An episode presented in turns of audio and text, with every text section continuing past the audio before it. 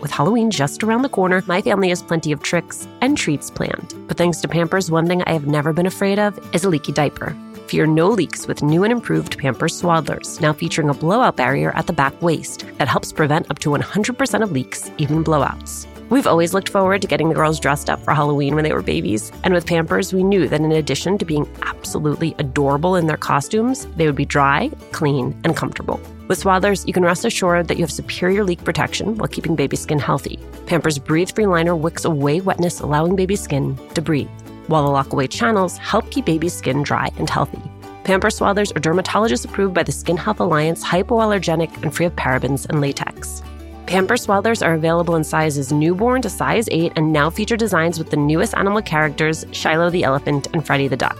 For trusted protection, trust Pampers, the #1 pediatrician-recommended brand. Download the Pampers Club app today and earn Pampers Cash. Redeem your Pampers Cash for exclusive Pampers coupon savings and rewards. A little update on our March 27th live recording of Latina to Latina. You did it. You sold out our early bird tickets. Thank you, thank you, thank you. There is still time to grab your regular tickets while they last. Again, the details. We are partnering with our friends at Poderistas to bring you a conversation with New York Times bestselling author Xochitl Gonzalez. It is happening at the William Vale in Brooklyn on March 27th.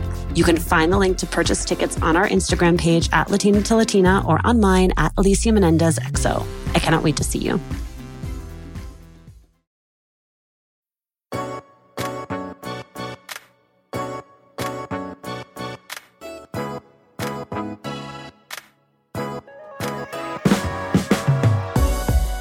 Dailyn Rodriguez is considered a Hollywood unicorn, a Latina who has risen through the ranks to become a television showrunner. She has written for a lot of shows, including The George Lopez Show and Ugly Betty, and now Queen of the South, where she is also the executive producer.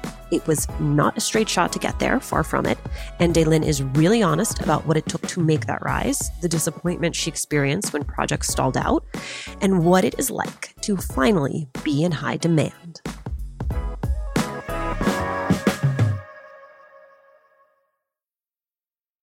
Dailyn, your Twitter bio says that you're born in Washington Heights, but you call yourself a New York / New Jersey girl. So as a New Jersey Cuban, I need to know where in New Jersey.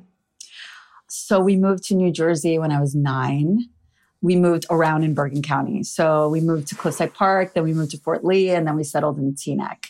And I went to high school in Englewood. I went to Dwight Englewood. I went to Dwight Englewood. Shut up. Yeah. No. I grew up in Union City. Yeah. Which is where, all the Cubans didn't go to Miami went. And then I would have graduated from Dwight in 2001. I'm a little bit older than you. You like to say that you grew up like Meadow Soprano, going to private school in Jersey while your dad ran an illegal underground gambling syndicate in the city. Is that writer's flourish or is that what it was? No, that's not writer's flourish. No, my dad was a bolitero. He's actually mentioned in this TJ English book called The Corporation. That's all about the Cuban mob and the entire bolita from the 80s, 90s. I grew up a really unconventional life with my dad. It just got too dangerous to be in Washington Heights. People kind of knew where we lived. My sister was almost kidnapped. I had a bodyguard for a while. So we moved to New Jersey. So that's true. When did you realize what it was that he was doing and he was involved in? Well, I knew things weren't right by the time I was 5 because my dad went to prison when I was 5 for tax evasion and racketeering. I knew that my dad didn't have a conventional job, and it wasn't until sort of I was a little bit older, probably more like 9, 10, 11, that I started kind of an understanding that he didn't have a job like everybody else's dad.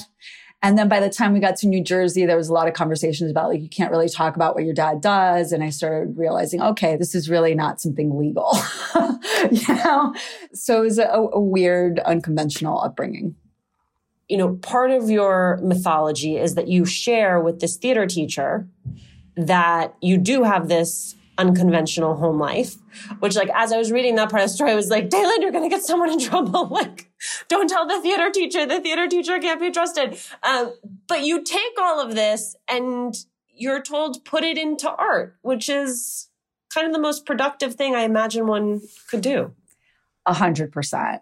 I was just going through a lot of stuff. I was a weird kid. I was a goth, which is part of me trying to, like, figure out how I fit into Dwight. And I was Latina and I didn't fit in my family because I had weird tastes. And I had this weird experience with my father. My dad left. After my dad got out of prison, he didn't come back. He still supported us, but he didn't come back. So I was being raised by my immigrant mother who never learned English.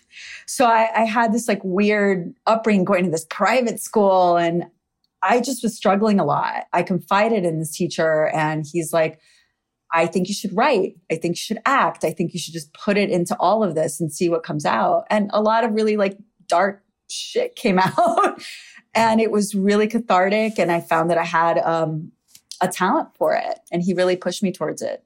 I mean, to be in high school, to be writing plays, to be winning awards in high school, and then to take that and turn that into going to NYU Tisch School of the Arts. I think a lot of times when I talk with Latinas who write or produce in Hollywood, it is a second career. It is something they have come to later.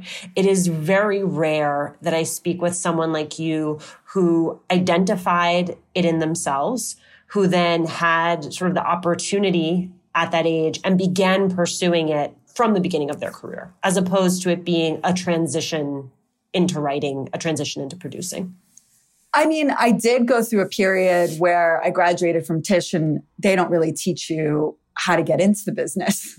So I did a stint at ABC News. It was my first job out of college. I was a desk assistant on the 9 p.m. to 4 a.m. shift, which was awesome. Brutal. It was brutal.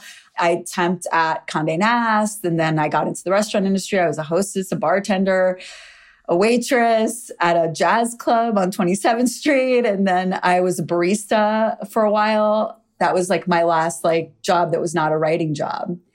I did do other things, but for sure, I always knew I wanted to be a writer. And down in the pit of my stomach, I knew that I wanted to write for television. And the story I always tell is that because my mom didn't speak English and my mom was going through a lot of stuff with her relationship with my father and the danger involved in my dad. I mean, my dad was shot and almost killed. This was a dangerous life. My mom, I did her best, but I think she was going through a lot of depression, anxiety when I was little, and I was plopped in front of the TV a lot. And so I grew up watching a lot of television, and it was my babysitter. It actually helped me learn English. And I didn't realize that was a career until I got to NYU. I thought it was like, oh, you become a playwright or you become a screenwriter. And then I was like, oh, wait a second. I can write for television? I've always had that in my heart and soul that I really wanted to write for TV because I think TV reaches more of the masses. There's something very soothing about television. Sometimes you come home, you've had a bad day, and you just turn on the TV and there's just something that can take you out of life for 30 minutes, an hour. And I wanted to be part of that.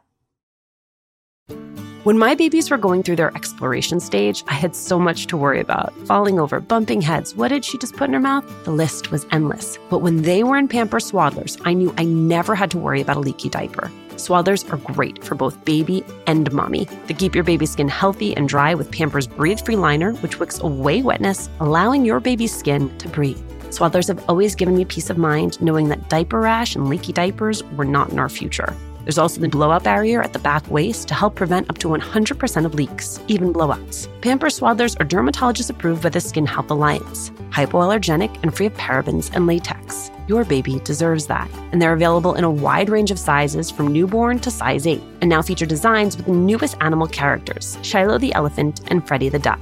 Having a diaper you can depend on is important, and it's why I have always loved Pampers, the #1 pediatrician-recommended brand. Download the Pampers Club app today to start earning rewards with every diapers and wipes purchase. Not to mention, get great parenting content with Pampers Club. Hey, Red, what are you up to? Just making sure all the M&M's gifts are wrapped and the bowl's filled. Remember that one holiday party when we had no M&M's? Oh boy, I still have nightmares. The cookies? Yeah, you used all the M&M's candies that were meant to decorate the party treats, to decorate snowmen. You did it again, didn't you? They do look cute, though. Bringing cheer. M&M's for all fun kind.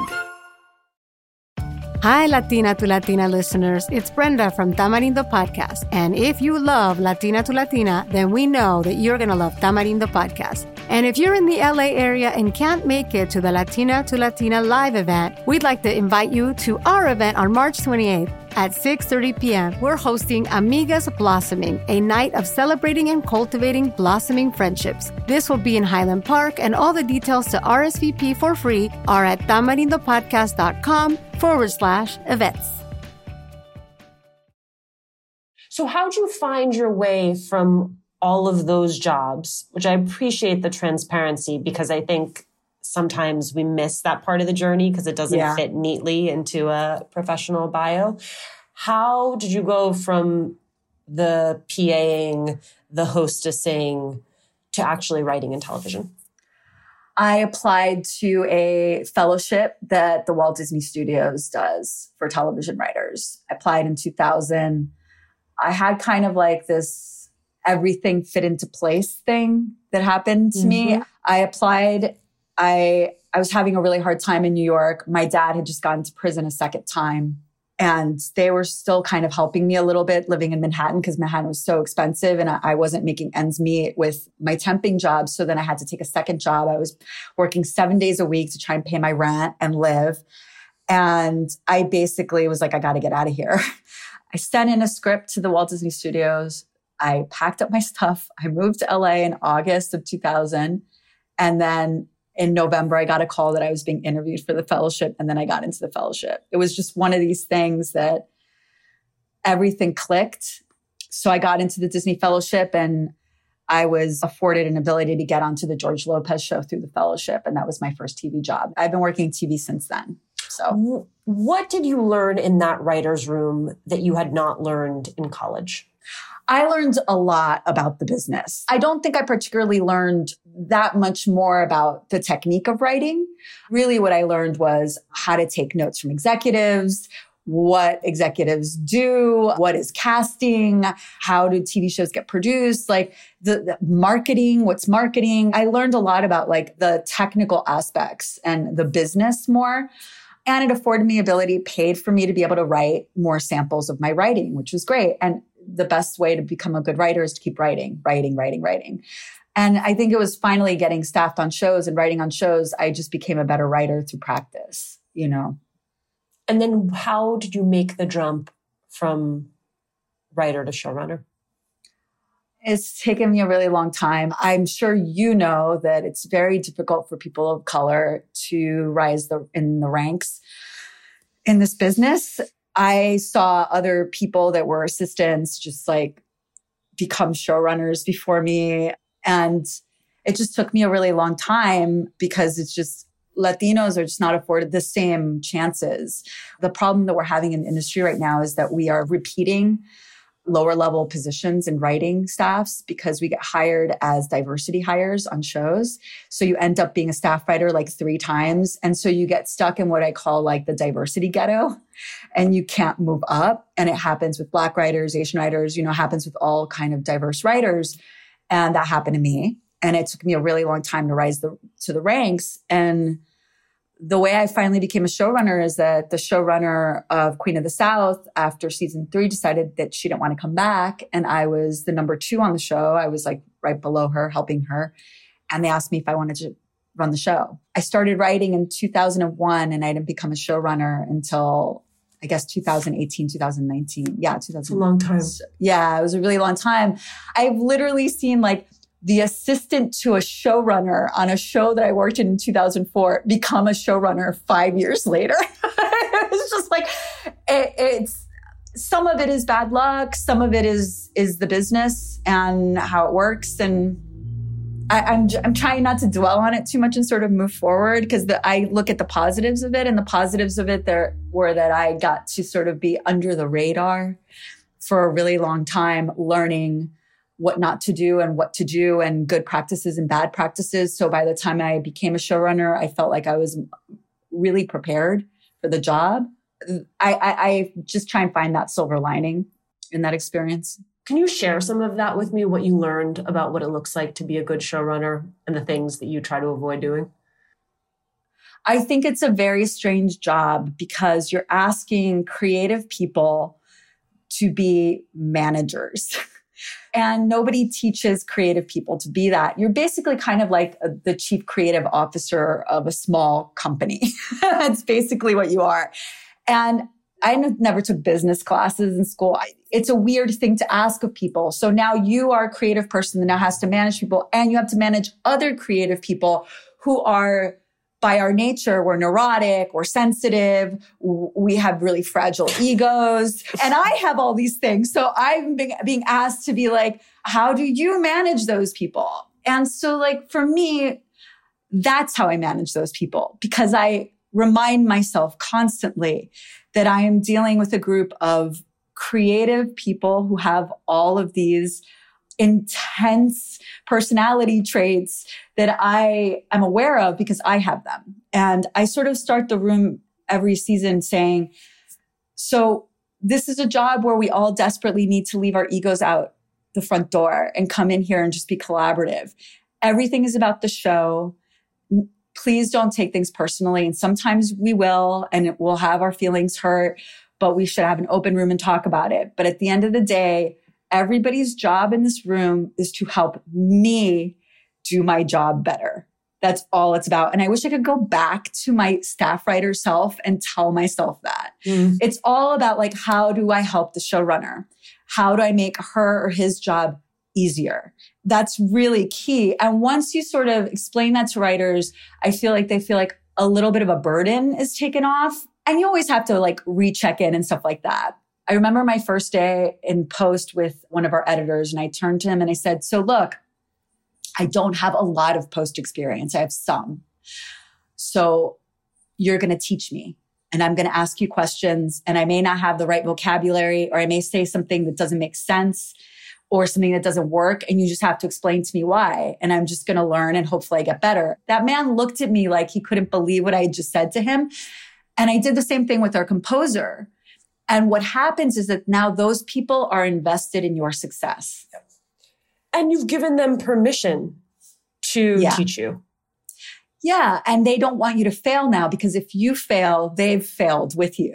So instead of like ruling by like, by fear is one way you could do it. The other way is like, oh yeah, I know that. And then you don't know shit. And you're making drastic mistakes at not listening to the people that you've hired because they're good at their job. You hired those people because they know how to do their job. So trust that they know how to do their job and that you can learn something from them. That's really what I brought to the table as a showrunner. And I think because of that, I think that I created a family with the cast, the crew, the writers. Like, that's really important.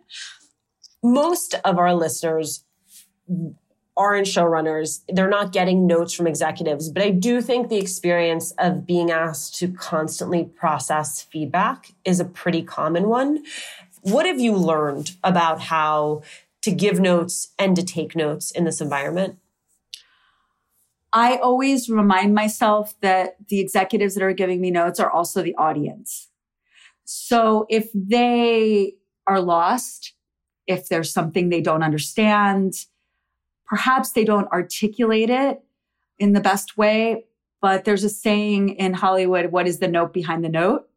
So sometimes you realize there actually is a problem here, but maybe it's not on page 10 where they said the problem is. It's actually on page 1 with the setup. I see what they're talking about. It's really trying to understand what the note behind the note is. And then there's sometimes there's a creative conflict a little bit, like, you know, a disagreement where you're like, I really don't want to do that. And you sort of explain why. And, you know, 9 times out of 10, the executives are fine with it. It's a give and take. I feel like you give people about like a good portion of what they want, and then you get what you want. You know, when you talk about executives being the audience and not understanding something or needing to resolve something, that part of the art and technique of television is that you're also being asked to do it in about half a page, right? The brevity is often what leads to the possibility of confusion because you need to accomplish so much so quickly. It's 42 minutes of content, on at least on USA, it's 42 minutes. And we have to put, there's so much plot and there's so much stuff we have to do that, a lot of times things, we get asked to over-explain a lot from the executives. But, you know, a lot of times we end up removing a lot of that in post. When you see the cut, it doesn't really work and it just feels like too much exposition and too much. And at some point you have to trust your audience that they're on the journey and they get what's going on. That's my experience. I do want to ask you about this moment in your career, which sort of feels like a foil to some of the earlier piece of your career, which is, and so there's this moment where you're already show running on Queen of the South. And all of a sudden, clearly like an edict goes out through Hollywood, like find us Latinas. And you find yourself in very high demand. And I wonder what it felt like after all those years of saying, see me, invest in me, I can do this, to then have this moment where all of a sudden everyone swarms at the same time. I mean, it doesn't feel bad. I didn't hate it. I don't hate it. I'm hoping it's not another round of tokenism. I mean, that's what I'm hoping it isn't. My concern is that some of the projects that are still being developed and some of the stuff that's kind of coming my way is still the same Latinx tropes that we've been seeing over and over and over again. I personally don't want to do another narco show. I want to stay away from writing crime in the Latino space just because I feel like if we have 20 shows on TV and 2 of them are about Latino criminals, that's fine, but we don't have 20 shows on TV. So it's that, or it's always another undocumented story, another border crossing story, which those shows are also valid, but I feel like we're more than our trauma. And I feel like those are the stories that are easy go-tos for the industry. What I am excited about is now I'm starting to see a little bit of a shift where some of the projects coming my way are not that. It's a little bit different. Like I developed, it didn't go unfortunately, but this pilot I developed for CW, which was a Latino superhero, Wonder Girl. You beat me to it. Yeah, it was not that. But there's a very few handful of Latinx showrunners. So it is nice to be in demand. As one executive called you a unicorn. Let's talk about Wonder Girl, because I think so often we celebrate people when everything is going perfectly. And I think what often people don't see about your industry is how many no's and near misses it takes before you get to a yes and a green light. You had written the pilot for Wonder Girl. Yeah. And then CW decided not to pick it up. Is that right? That's right. And I loved that in February when you announced it, you said you were disappointed. Like, this is a disappointment. How do you process those losses? I did a Clubhouse room about this because I wanted to talk about development hell, but I really wanted to talk about exactly what you're talking about, is that often we don't share enough amongst ourselves and about the sadness of the project failing and how that feels psychologically. And I think writers starting out in the industry see like higher level writers, like executive producers and showrunners, like, oh, they have it in the bag, everything's great. And like, I think it's important for us to go, we also experience the sadness of failure. And it's important for other writers to hear that.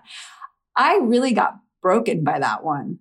None of the pilots I've written have gone, which is par for the course. That happens with a lot of people. It's very hard to get a pilot picked up. It's very hard to go to series. It's very, very difficult.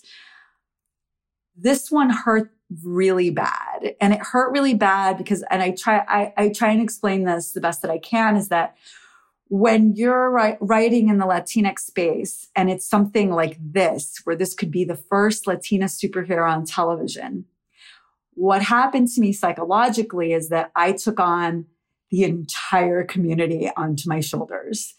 And I basically was like, this has got to go. I am going to do this. I'm going to do this for the Latinx community, I'm gonna do this. This is gonna happen. And then it didn't happen. And I broke. I mean, I broke down in tears. I was destroyed for like 2 weeks. My husband said, you were mean. And I'm never mean. I'm like, I'm not a mean person. But I felt like I failed my community. And this is something that people that aren't people of color, white people, don't understand. They don't get this part, that like your project could mean this to a community that feels underrepresented. And then when it fails, there's a different layer of psychology that goes into that failure. I mean, I've gotten past it now. I passed through it and I'm better about it, but it was tough. It was tough.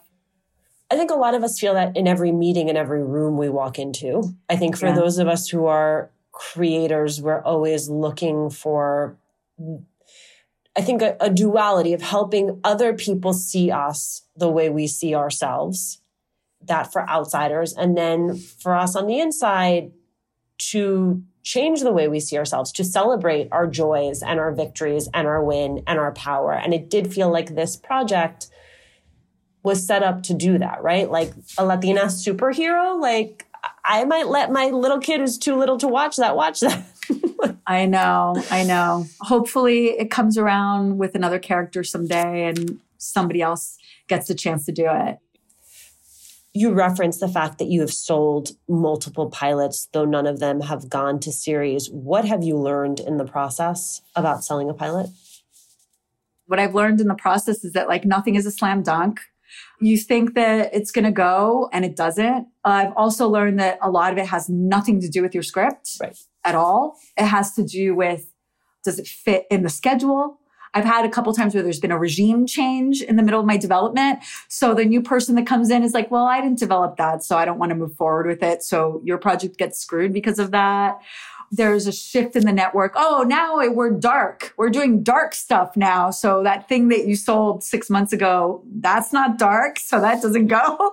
There's so many things that are completely out of your control. But the most frustrating thing is that like all the pilots I've written are in the Latinx space.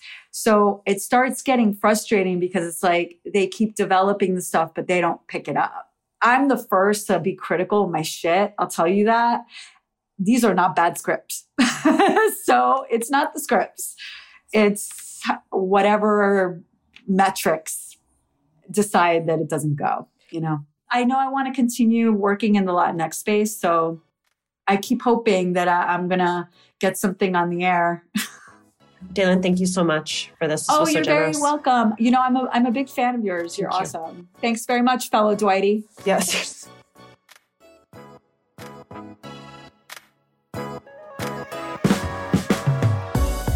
Thank you for joining us. Latina to Latina is executive produced and owned by Juleka Lintico-Williams and me, Alicia Menendez. Paulina Velasco is our senior producer. Our lead producer is Cedric Wilson. Kojin Toshiro is our associate sound designer. Manuela Bedoya is our social media editor and ad ops lead.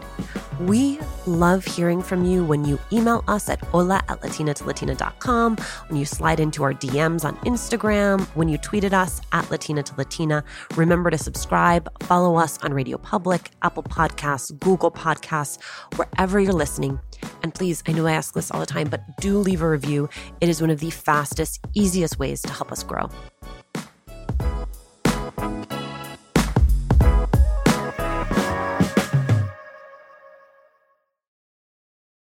A little update on our March 27th live recording of Latina to Latina. You did it. You sold out our early bird tickets. Thank you, thank you, thank you. There is still time to grab your regular tickets while they last. Again, the details. We are partnering with our friends at Poderistas to bring you a conversation with New York Times bestselling author Xochitl Gonzalez. It is happening at the William Vale in Brooklyn on March 27th. You can find the link to purchase tickets on our Instagram page at Latina to Latina or online at Alicia Menendez XO. I cannot wait to see you.